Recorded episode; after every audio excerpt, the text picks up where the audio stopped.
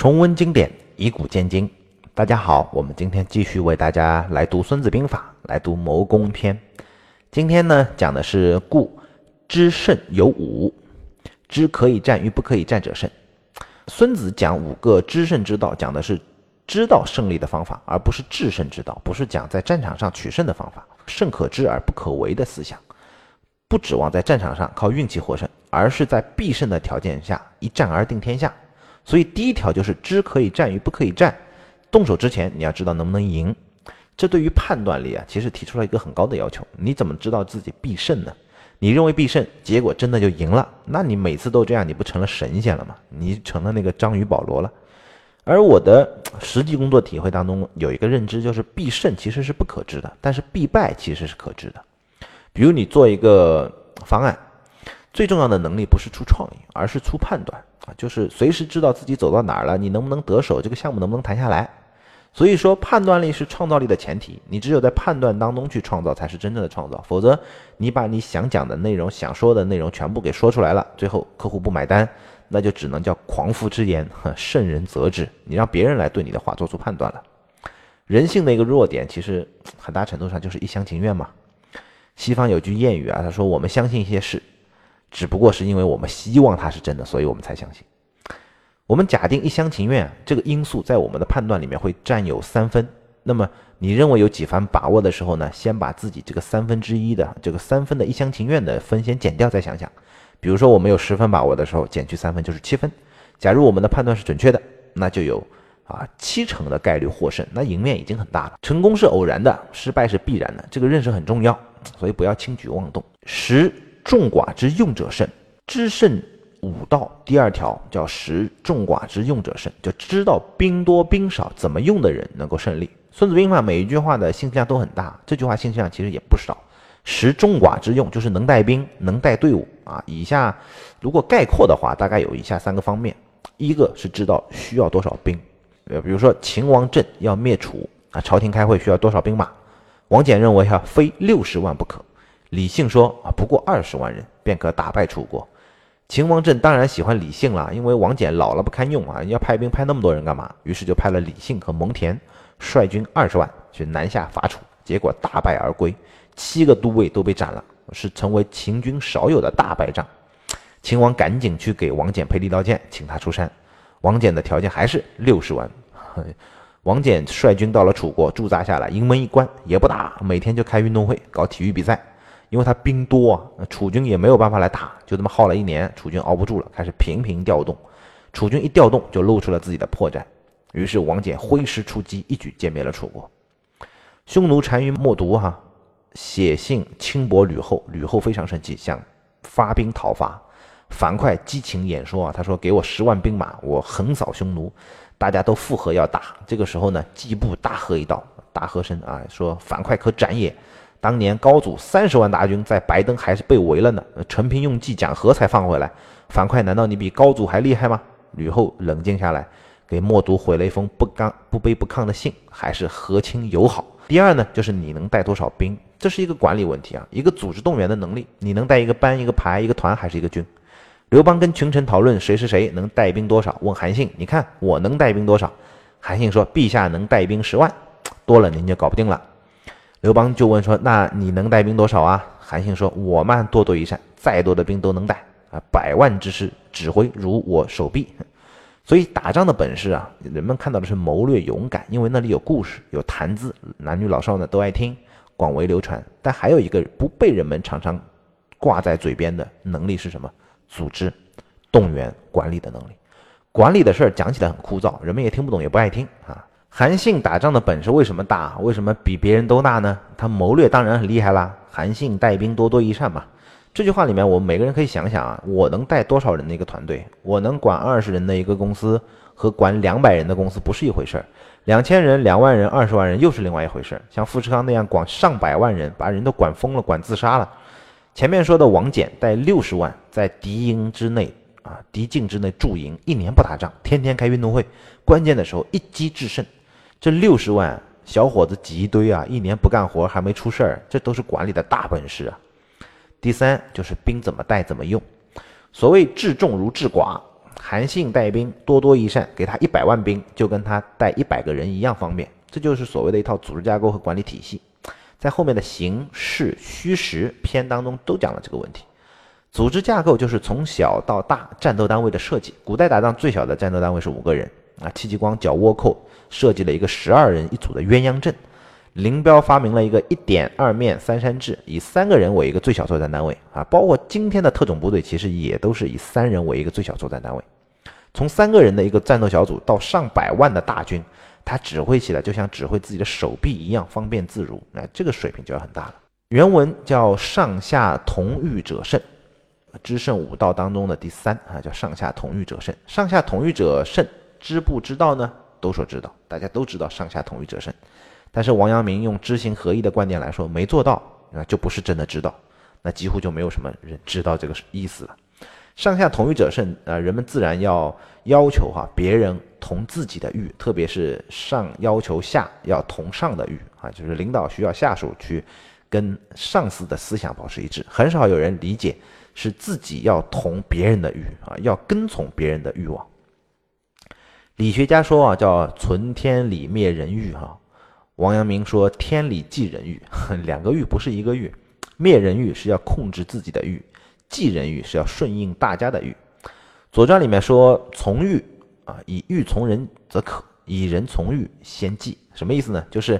自己的心愿跟随着大家的心愿，那么这个事儿呢就能成功。如果大家的心愿跟着你自己个人的心愿走呢，那很少能赢的。所以我们可以把“上下同欲”这句话来理解一下，叫做“同他人之欲者胜”。这就回归到利他还是利己的大道理了啊！对于员工来说，你要始终站在老板的角度去思考问题，那你进步就很快；而对于乙方来说，你要始终站在甲方老板的立场，诚则灵，你的业务就会稳定。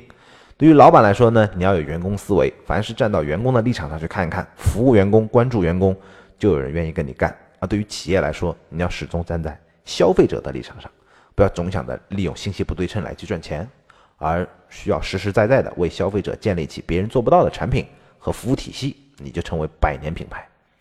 上下同欲是怎么做到的呢？首先，我们要承认上下是不同欲的，因为你知道不同，你才想办法去同嘛。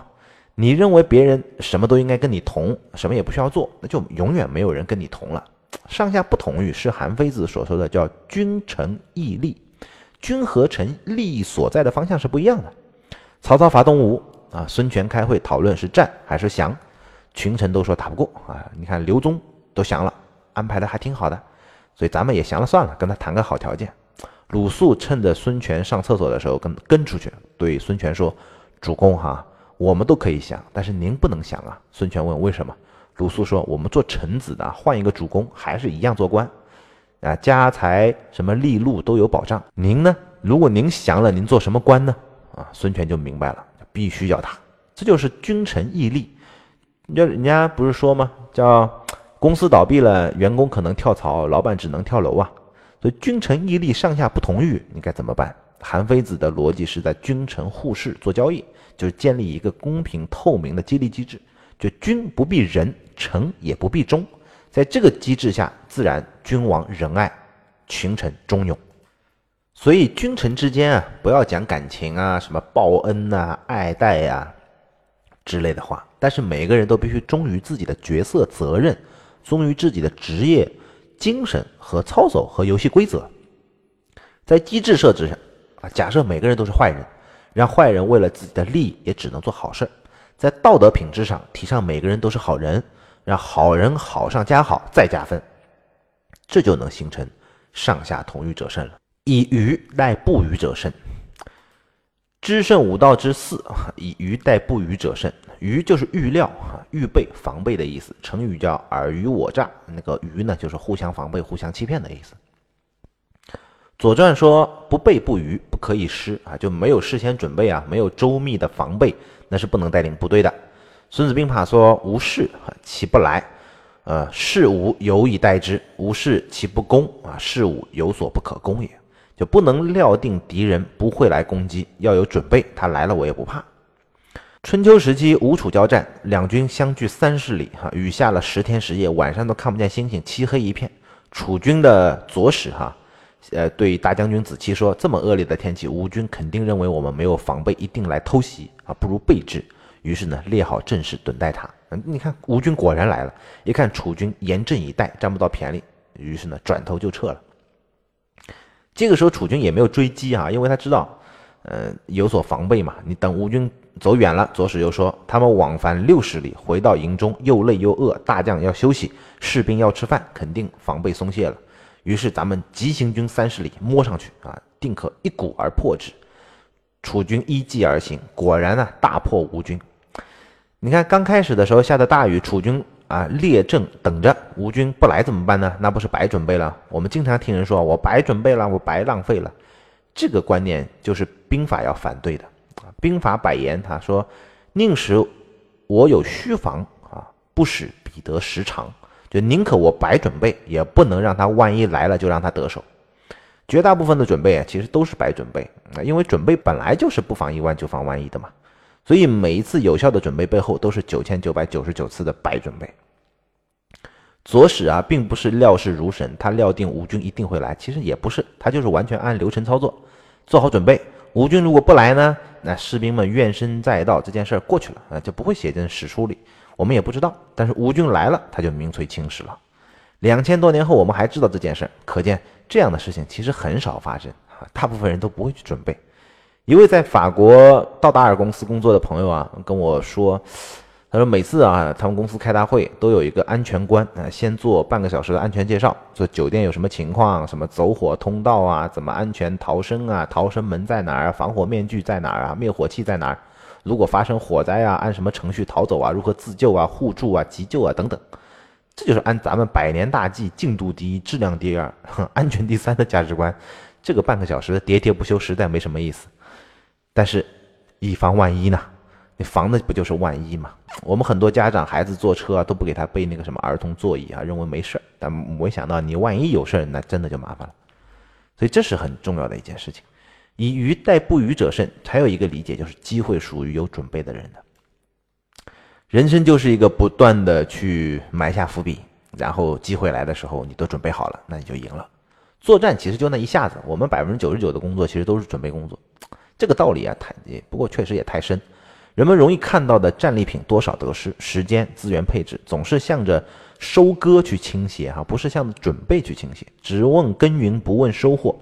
我看到很多企业的老总啊，把收获的工作交给经理人，自己做的呃自己，因为今天的收获都是他三年前耕耘下的，他把大量的时间和精力都关注在那些新的耕耘，去为未来做准备当中。将能而君不欲者胜，就是此五者治身之道也。这是治身之道道的最后一条，叫将领能干，君主又不干预者能赢。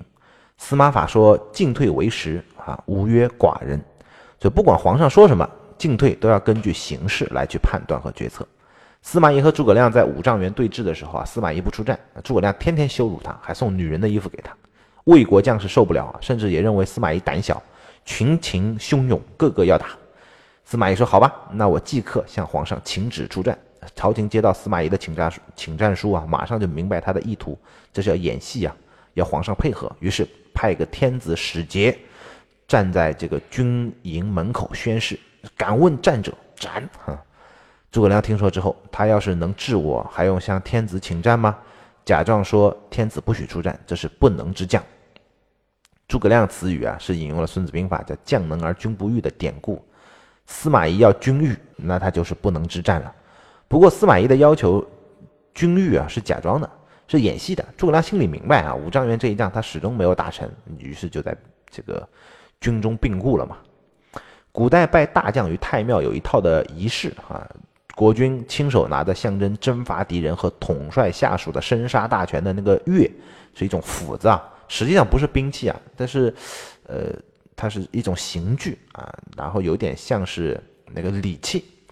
国君呢先倒着执钺啊，斧柄呢对着大将给他啊，他说：“从事以上治天者，将军治之啊。”就是国君执着柄斧啊，刀刃。对着大将交给他说：“从事以下之冤者，将军治之。”这就是管天管地，全部权力都授权给他的意思。将能而君不欲，将在外，君命有所不受啊！兵法天天说啊，人人都认为这是这是对的。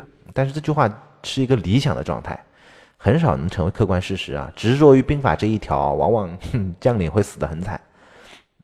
对于大将来说，管着军事，战场上瞬息万变，当然不能事事请示皇帝啊。对于皇帝来说呢，皇上管着政治、内政、外交、敌国、叛军、内部政敌啊，他的压力比大将还要大，而最大的筹码都交给你了。嗯，我他他能不派一个监军就已经很不错了，你还要他不管不问，那他一定得焦虑症。所以，兵者，国之大事，死生之地，存亡之道，不可不察也。国君时时刻刻处于生死存亡之中，你要。不发表意见，不干涉行动，嗯，怎么可能呢？他时时刻刻其实都在对你做出判断，所以国君要克制自己，学会适当放弃自己的判断。比如说安史之乱的时候，哥舒翰守潼关，我们说过很多次了，他坚守半年就是不打仗，形势慢慢有利的时候，唐玄宗逼他出战。唐玄宗为什么判断可以出战呢？一是君王骄傲，他根本不接受安禄山可以反叛给他这一事实，所以呢，之前斩了作战不利的大将哈。这个封长清、高仙芝，其实他都是唐朝最优秀的大将，自毁长城。这下呢，形势好转了，马上想一举啊扑灭安禄山，出口恶气。第二呢，是杨国忠啊，不断的在旁边煽风点火，因为他和他哥哥舒翰是死敌，所以只要哥舒翰想做什么，他反着来。所以从唐玄宗的判断上来说，并非是一个清晰的分析判断，很大程度上是情绪，是不接受失败，不接受委屈，马上要干一场仗的意思。虽然哥舒翰苦苦谏真啊，说不能打，不能打，你就听我的吧，再守半年之后再怎么样。杨国忠的谗言还是发挥了作用。杨国忠一煽风点火，玄宗就认为自己的判断没错，还是要打。所以于是哥舒翰出关，全军覆没了。从哥舒翰的角度上来说，不能让玄宗信任自己，这就是最大的不能。你不能说他是将有能。从杨国忠斗得你死我活，他失败的主要原因啊。这个是杨国忠是小人啊，但君子有的时候就得和小人交朋友啊，没办法，即使做不到，至少也有这个意识。历代依靠太监办成大事儿的治世能臣啊，多的是，张居正就是啊。将能而君不欲，君主要想的是，只要不是马上见死见活，一输就输光的，不如放弃自己的判断，让你的属下去干。对于大将来说呢，不要把君王伸过来的手给挡回去，让他随时可以插手，让他感觉你是透明的，对他不设防。这样关键的时候，你非要自作主张坚持，你的坚持才会更有说服力。这是今天和大家说的非常重要的内容啊，希望对各位有所帮助。我们下期再见。